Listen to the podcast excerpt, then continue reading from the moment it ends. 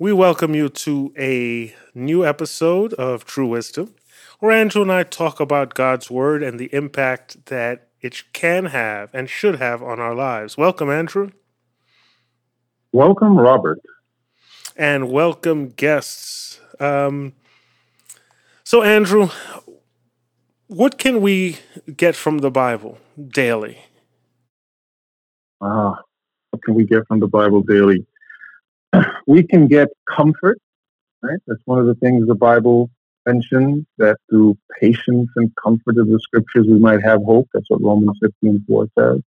Um, learning, and that's also from that same passage. It says, For whatsoever things were written aforetime were written for our learning, that we through patience and comfort of the scriptures might have hope. So it's a lot of stuff that you can get there. Learning, patience, comfort, and hope are derived from the scriptures, which takes us, if we're going to speak about learning, takes us to our theme verse, Proverbs 9, 9, and 10. It says, Give instruction to a wise man, and he will be yet wiser. Teach a just man, and he will increase in learning. The fear of the Lord is the beginning of wisdom, and the knowledge of the holy is understanding. Proverbs 9, 9, and 10. Amen, amen. So let's go ahead and pray. Dear Lord, we thank you for this day. Thank you for giving us this opportunity to talk to others about your word, to really discuss it amongst ourselves and learn something even as we share. Uh, guide our conversation, help it to have a meaningful impact on someone's life. Amen. Amen. So, what's in store for us today? A lot, a lot, in fact. Um, we're going to call this, we're going to entitle this Powerful Parable. Powerful parable. Okay. Powerful parable. Yeah.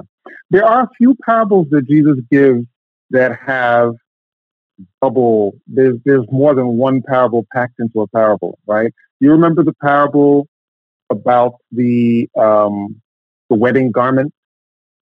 So you have, you have this whole parable where people are invited to the wedding.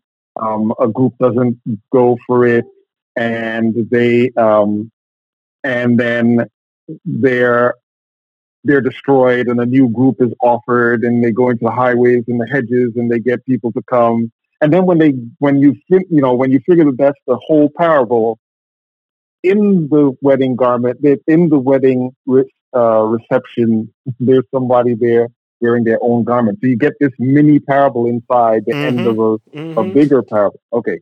That's not the only parable like that. And um, that's not the only parable like that. So there's another one. We're going to focus on it. It's in, it's found in Luke chapter 19 and uh, verses 11 to 27.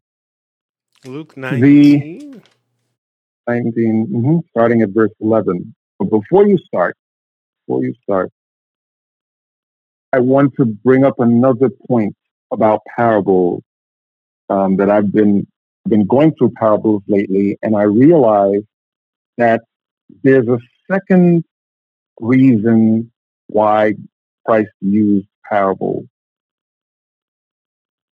We have a tendency to think that the kingdom of God is a very specific way that's narrow. Excuse me. And Christ would constantly say, the kingdom of heaven is like this, the kingdom of heaven is like this, the kingdom of heaven is like this, because God's kingdom is broad. It has many facets.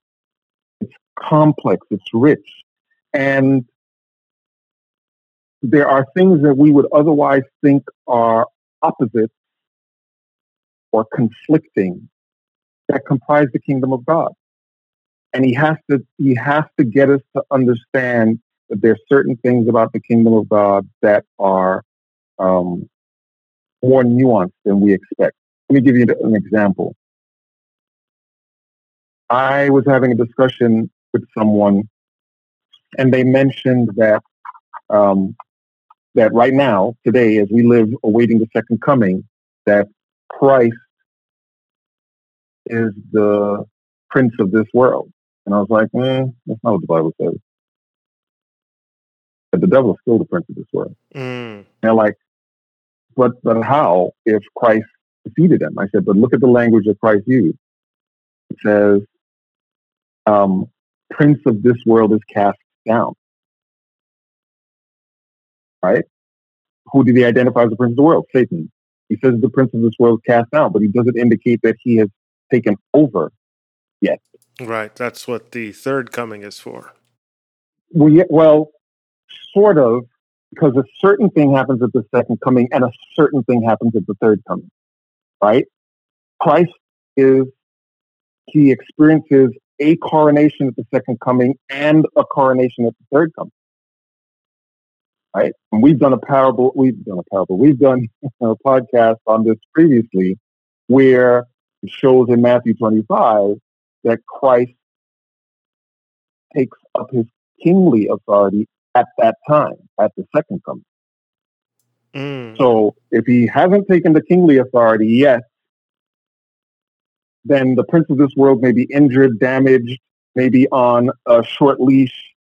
You can name any number of things, but there's still an interim period. And I, I get into this discussion with people all the time when they say Christ did everything at the cross. And I say, okay, great. Why are we still here then? And they don't have an answer. And I'm like, if everything is finished, then only negligence would keep him from being here now. Mm. No other reason to do it. Okay. Okay. Look at the reason. Look at verse 11. Read verse 11 and look at the reason why Christ gives the parable. We don't always get this in the beginning of parables, but here's why we get it in this case. Right. Okay, this is Luke 19, verse 11. And as they heard these things, he added and spake a parable, because he was nigh to Jerusalem, and because they thought the kingdom of God should immediately appear. Okay, what do you understand by that? Well, they were expecting, they were on their way to Jerusalem, Uh-huh. and the people were thinking, all right, it's time. He's going to take over right now. He's, they're ready. Uh-huh. We're, we're ready to be to, to, to kick the Romans out, kick out all the Pharisees who treated us terribly, and the kingdom of God is going to appear. hmm What is what is 12's answer? I mean, Jesus. Sometimes Jesus gives the punchline at the end, and sometimes he just hits you the punchline right from the beginning. What does verse 12 say? He said, Therefore, a certain nobleman went into a far country to receive for himself a kingdom and to return. Okay. Okay. Applying this to Christ instantly, we know this parable is about Christ. I'm not giving away anything special by saying that. Applying this to Christ directly, what does this say? I mean, what has he just told us? That uh, he's going to take the kingdom for himself, but then to go back to heaven. Mm, you sure? Went into a far country to receive for himself a Uh-huh. kingdom mhm, Uh-huh. and to return. and to return. return where? That would be okay. So you're saying, and if for Christ Himself, the far country would have to be Earth. the The far country is not. Mm. You think the far country is where? Where would the far country be then? in this case, the far country is heaven. Remember, so okay, so read twelve and thirteen together, and then and then let's finish this this piece of the discussion. Okay. So I'll I'll read twelve again. He said, therefore, a mm-hmm. certain nobleman went into a far country to receive for himself a kingdom and to return. And he called his ten servants and delivered them ten pounds and said unto them, Occupy till I come. Okay, Okay. where are his servants? So that okay, that adds a different connotation to it, right? So his servants would be on earth. Once again, we're saying that the nobleman is Christ himself. His servants would be on Mhm. earth. The Mhm. the difficulty I have with that translation is just that this would mean that he started out on earth and then went to the far and then the far country would be heaven as opposed to physically what's happened is he was in heaven and came to earth so that's where i have the True, the, the struggle true. but remember, he's a nobleman. He's a nobleman who's going to return to where his folks are. So he is a nobleman someplace. The, the interesting thing, and we have to do a podcast on this, it's, it's really important because as I've been dealing with the whole Godhead thing over the past six or so months, I recognize that there's something about the ministry of Christ that we have overlooked, even though it's been staring us in the face the whole time. Mm-hmm. And like you, I'm going to do this. Hey, you'll have to come when we do it because I'm not giving any more away than that. But there's something that's been staring us in the face the whole time. Let's remember, we, we, the Christ is the Son of God. We accept that. Christ is the Son of God. I think it's important for us to understand that Jesus Christ, the incarnate Son of God, exists after incarnation. Okay? I'm not destroying any theology. We've done plenty of, of podcasts on this already.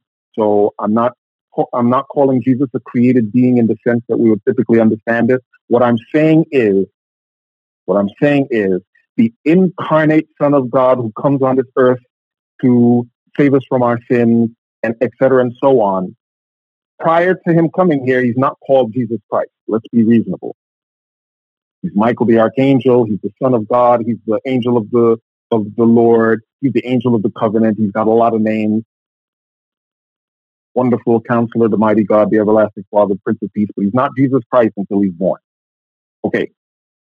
The certain nobleman is Jesus Christ. If you understand what I'm getting at, then you understand that the place where he's the nobleman is here. Hmm. And he's going to receive a kingdom is going to get something that he didn't have when he was born here. Okay. Okay. So, verse 14 But his mm-hmm. citizens hated him and sent a message after him saying, We will not have this man reign over us. That sounds mm-hmm. exact. Mm-hmm. And it came to pass that when he was returned, having received the kingdom, then he commanded these servants to be called unto him, to whom he had given the money, that he might know how much each man had gained by trading. Mm-hmm. Then came the first, saying, Lord, thy pound hath gained ten pounds. And he said unto him, Well, thou good servant. Well, thou good servant, because thou hast been faithful in very little, have thou authority over ten cities. And the second came, saying, Lord, thy pound hath gained five pounds. And he said likewise to him, Be thou also over five cities. And another came, saying, Lord, behold, here is thy pound, which I have kept laid up in a napkin. For I feared thee, because thou art an austere man. Thou takest up that which thou layest not down, and reapest that which thou didst not sow. And he said unto him, Out of thine mouth I will judge thee, thou wicked servant. Thou knewest that I was an austere man taking up that which I laid not down, and reaping that which I did not sow. Wherefore then gavest thou not thou my money into the bank, that at my coming I might have required mine own using usury with usury? Okay, pause. Let's stop there for a second. What are the two things you see about this parable that differ from other parables of talent? Well, one is uh, they don't mention talents; they mention money, and then right. the reward is exact ten cities. They get to control ten cities, right. then five cities. Um. The other is how he, let's see, how he saved up. Well, I mean, burying or keeping in a napkin is ultimately the same. Just did nothing with it. Right. Um, Notice everyone gets the same amount here. Oh, that's true. That's true. Everyone, yeah, I didn't remember that. Everyone got the. In this parable, there are 10 servants all getting an equal amount. It doesn't say that there are 10 servants, right? It doesn't say that there are 10 servants. It says he called his servants to him. No, it does oh, no, say it 10 does. servants. Yes. I'm sorry. In 13, it says 10 servants straight yeah, up. Yeah. Okay. Um, yeah, so 10 servants, 10 pounds, one each right? So you might feel some way about the other place where why did that guy get five and that guy get two? Yes. Christ is saying, listen, if if if you want to have sympathy on the guy who only had one and that's why he hit it, there are scenarios where you're going to get equal to somebody else and still going to hide it. Mm-hmm. That has nothing to do with how much you were given. Okay. Another principle that I like in this, Christ teaches us things. In the Bible, when we're studying, we should always, we always try, we, we always try here to apply this information that we get to our daily lives. But it needs to be to every facet of our lives, individually and in general. Here, notice that this is made more pronounced here. Christ argues what the man should have done from the man's perspective of Christ. Christ didn't say, Hey, I'm not really an austere man, like you misjudged me. Christ said, Since that's what you think, you should have logically behaved differently than you have behaved. If you believe that I was the kind of person who expects a reward when I didn't even plant something, then why wouldn't you give me a reward when I did plant something? It's that's part I've always struggled with because we do we do look at parables as uh, he always says the kingdom of heaven is like or the the son mm-hmm. of man is like it, it, he he says specifically what he's talking about so mm-hmm. um the let's see here so 22. what what? Yeah, I'm. I'm just thinking through the idea that he says, "Thou knewest I was an austere man," and I, I take your interpretation um, that. No, no, but look at look at look at twenty two. Yes, out of I thine own mount I will judge thee. Yes, right. Yes. Based on your based on what you think I am, I'm going to judge you based on what you think I am. He's right. not accepting that he behaves that way. Right. So he's saying, okay, Fine. That's the impression you have of me? Okay. But if that was the impression, why didn't you behave in the following way? If you thought for sure that I was going to expect a reward when I haven't done any work, I've just given you some money, why didn't you at least put it in the bank and come back with feeble interest? Yeah, and um, it's it's just it's interesting the thought process, even for verse fourteen where the mm-hmm. citizens mm. hated him and they won't. I mean, why did he add that? That is so out of place to the rest. It's never even mentioned in the rest of the. Uh, oh, we aren't finished. Oh, that's right. Okay, yes, I see it. We okay. are. We are finished. Yep. Yep. Yep. yep, we are finished. Yep. Okay. All right. Um, so, verse twenty-four. And he said unto mm-hmm. them that stood by, Take from him the pound, and give it to him that hath ten pounds. And they said mm-hmm. unto him, Lord, he hath ten pounds. For what, mm-hmm. does, what, what does verse 25 mean? Uh, he's already got 10 pounds. Why do we have to give him more? Why, uh-huh. why are we giving him more? Well, I mean, honestly, uh-huh. that's a silly question. He took one and turned it into 10. If now the Lord gives him 11, what's he going to turn that into? the man already showed the ability to to produce tenfold with what he was given. So give mm-hmm. him more. mm-hmm. I mean, let's be honest. It, let, let's be honest. God is shown here as running a business. Yeah. The, the most unproductive, the most unproductive um, guy on your team who, by the way, was negligent, not just, oh, I struggled to get to two talents, which would be fine because nobody gets in trouble in the parable. The guy that had five got another five. The guy that had two got another two. If the guy that had one got another one, God wouldn't have been like, you slacker. Mm. Right? So, because, because remember, in the kingdom of God, we're not compared with other people. We're compared with our own potential that God has given us. Hmm. That's that's all God does. He doesn't say, "How come you didn't get five like that guy?" He says, "I gave you one. How come you didn't get another one?" I gave yeah. you two, and you got two more. I gave you five. You got five more. I gave you one. Why didn't you get one more? Why didn't you get some more? Because God is suggesting in both of these parables, Christ suggests that He would have accepted interest. I would have accepted. I would have accepted fractions more. If you had gotten me to one and a quarter, by just putting it in the bank. Yeah. Yeah. I could have just made 20% on it from usury. Right? So everyone around is like, oh, why more? Because God is saying, I've, I'm running, I'm teaching you guys stewardship. I'm, I'm running a kingdom. And this brother here has shown the ability to advance the kingdom. And so I'm going to give him the the you know that's a reward for what he's done. Yeah, that's that's the whole thing. Um, and the next verse says that verse uh-huh. twenty six. For I say unto uh-huh. you that unto everyone which hath shall be given, and from him that hath not, even that which he hath shall be taken away from him.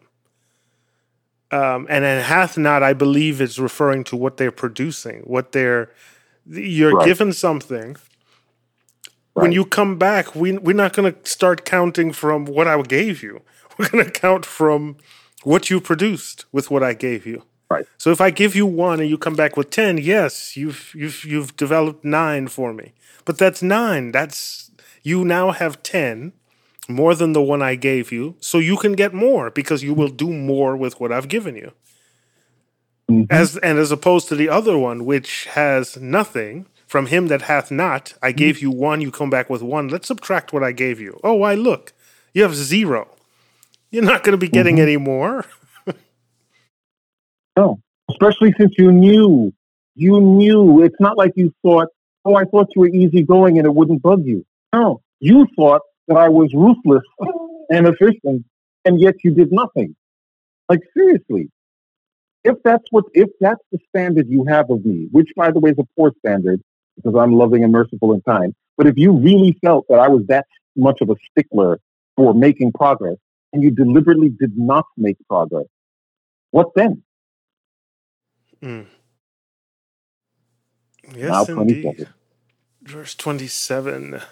But those mine enemies, which would not that I should reign over them, bring hither and slay them before me.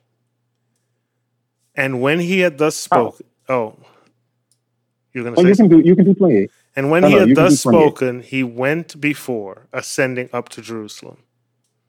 Okay, because remember, this is the last week before his uh, crucifixion.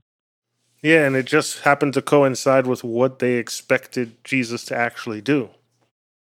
Yes.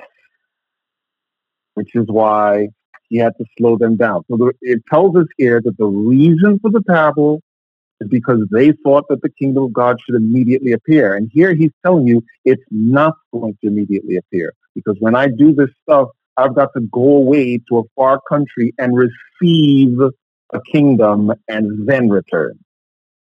Remember that John 14. What, what's the nature of the language? If I go, I will come again. Mm-hmm. Mm-hmm. Okay. he calls his servants, ten of them. In this case, he he only has ten servants. He called his ten servants, delivered them ten pounds. His citizens hated him, so he has this group divided in the parable, there's a group divided. There's a group of people that are his direct servants. They've already accepted the servitude of Christ. And then there are citizens. There are other people that he has influence over. But some of them don't hate him. I mean, some of them don't like him. They, in fact, they hate him and they send a message after him saying, We will not have this man to reign over us. After him. This means in verse 13, when he says, Occupy till I come, that he has left. And the citizens who are behind, in verse 14, send a message to him saying, We're not going to have this guy reigning over us. And then 15, when he comes back, having received the kingdom, he, he deals with the reward of his servants, then moves on to the rest of the, pe- the people who although they are called citizens in 14, they're called enemies. He calls them enemies in 27. Mm. Well, they by their actions, they're enemies. I mean, they specifically said mm-hmm. we don't want him to reign over them. I don't know of too many leaders of a community, if the people are like, ah, I don't want you to have anything to do with me, they're he calling them friends. So, yeah, exactly. Or even citizens. Yeah. Right. I mean, in all honesty, if if you if you are the if you're opposed to a government, citizen is not the thing they're likely to revert you as. Right. Yeah. So you see, this parable deals with two separate things. It deals with his interaction with the people that are left in the place where he operates as a nobleman, and it deals with the servants of his household and how they deal with the talent that he has. The you know, in this case, it's actual outright cash um, with the money that he has left for them. All right. Are those your final words?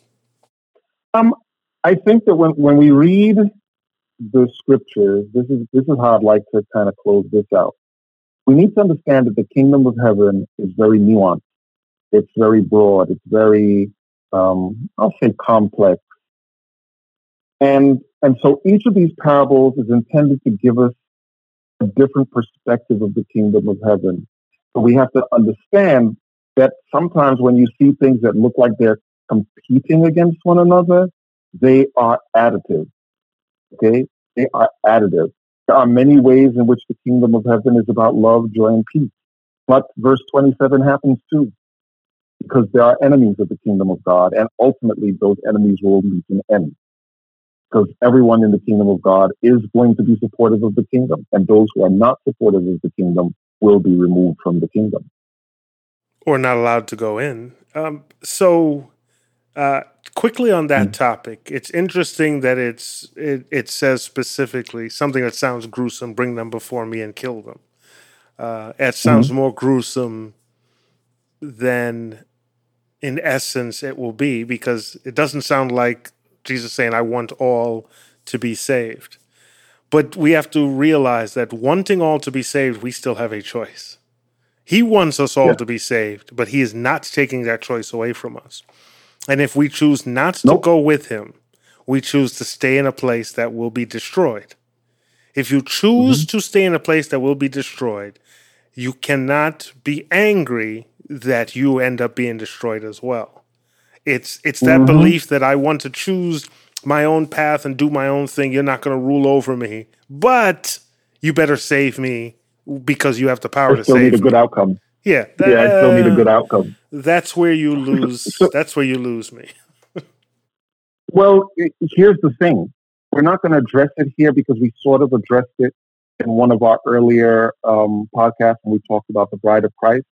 But the phrase went to a far country to receive for himself a kingdom. The, the, that phrase, receive for himself a kingdom, is the investigative judgment.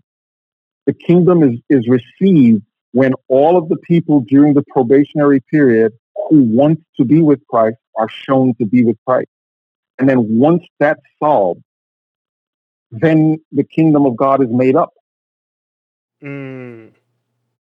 And then he comes back, right? That's why Revelation 22 tells us, Behold, I come quickly, and my reward is with thee to give every man according as his work shall be. Ah. Yeah, this parable Excellent covers a lot. Yeah. But, it's, but it's very important because it proves certain things that for all Christ accomplished on earth, he still had to go somewhere to get something before he comes back. Right. All right. Can you pray us out then? Absolutely.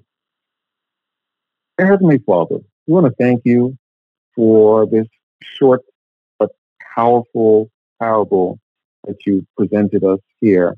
It gives us an indication that the kingdom of God is here in a certain sense. We now have the opportunity to experience the kingdom of God, but its fulfillment, ultimate fulfillment, is yet to come because as we see here, there is the kingdom of God that must be, um, that Christ must receive the kingdom before he returns. So we pray, Lord, that you'll help us as we study your word, that we will be open to the richness of each of these parables and each of these uh, different um, doctrines that are presented to us, that we will listen to the voice of the Holy Spirit as He seeks to instruct us, help us to share with others, and help us to recognize it, even when we know something, we don't really know it. We have to keep growing and growing in it. Please bless us, Lord. Help us to be ready for your soon return. In Jesus' name. Amen. Amen. We thank you for listening. And if you have questions about this or any of our previous podcasts, which can be found at truewisdom.buzzsprout.com, if you'd like to reach out to us, you can reach us at truewisdom at spaceage-llc.com or on Twitter, truewisdom underscore at truewisdom underscore pod. Well, we look forward to hearing from you. Um, you can also get more information by reaching out to Andrew on or listening to his podcasts, which can be found at BibleStudy.asbzone.com. It's rightly divide the word of truth.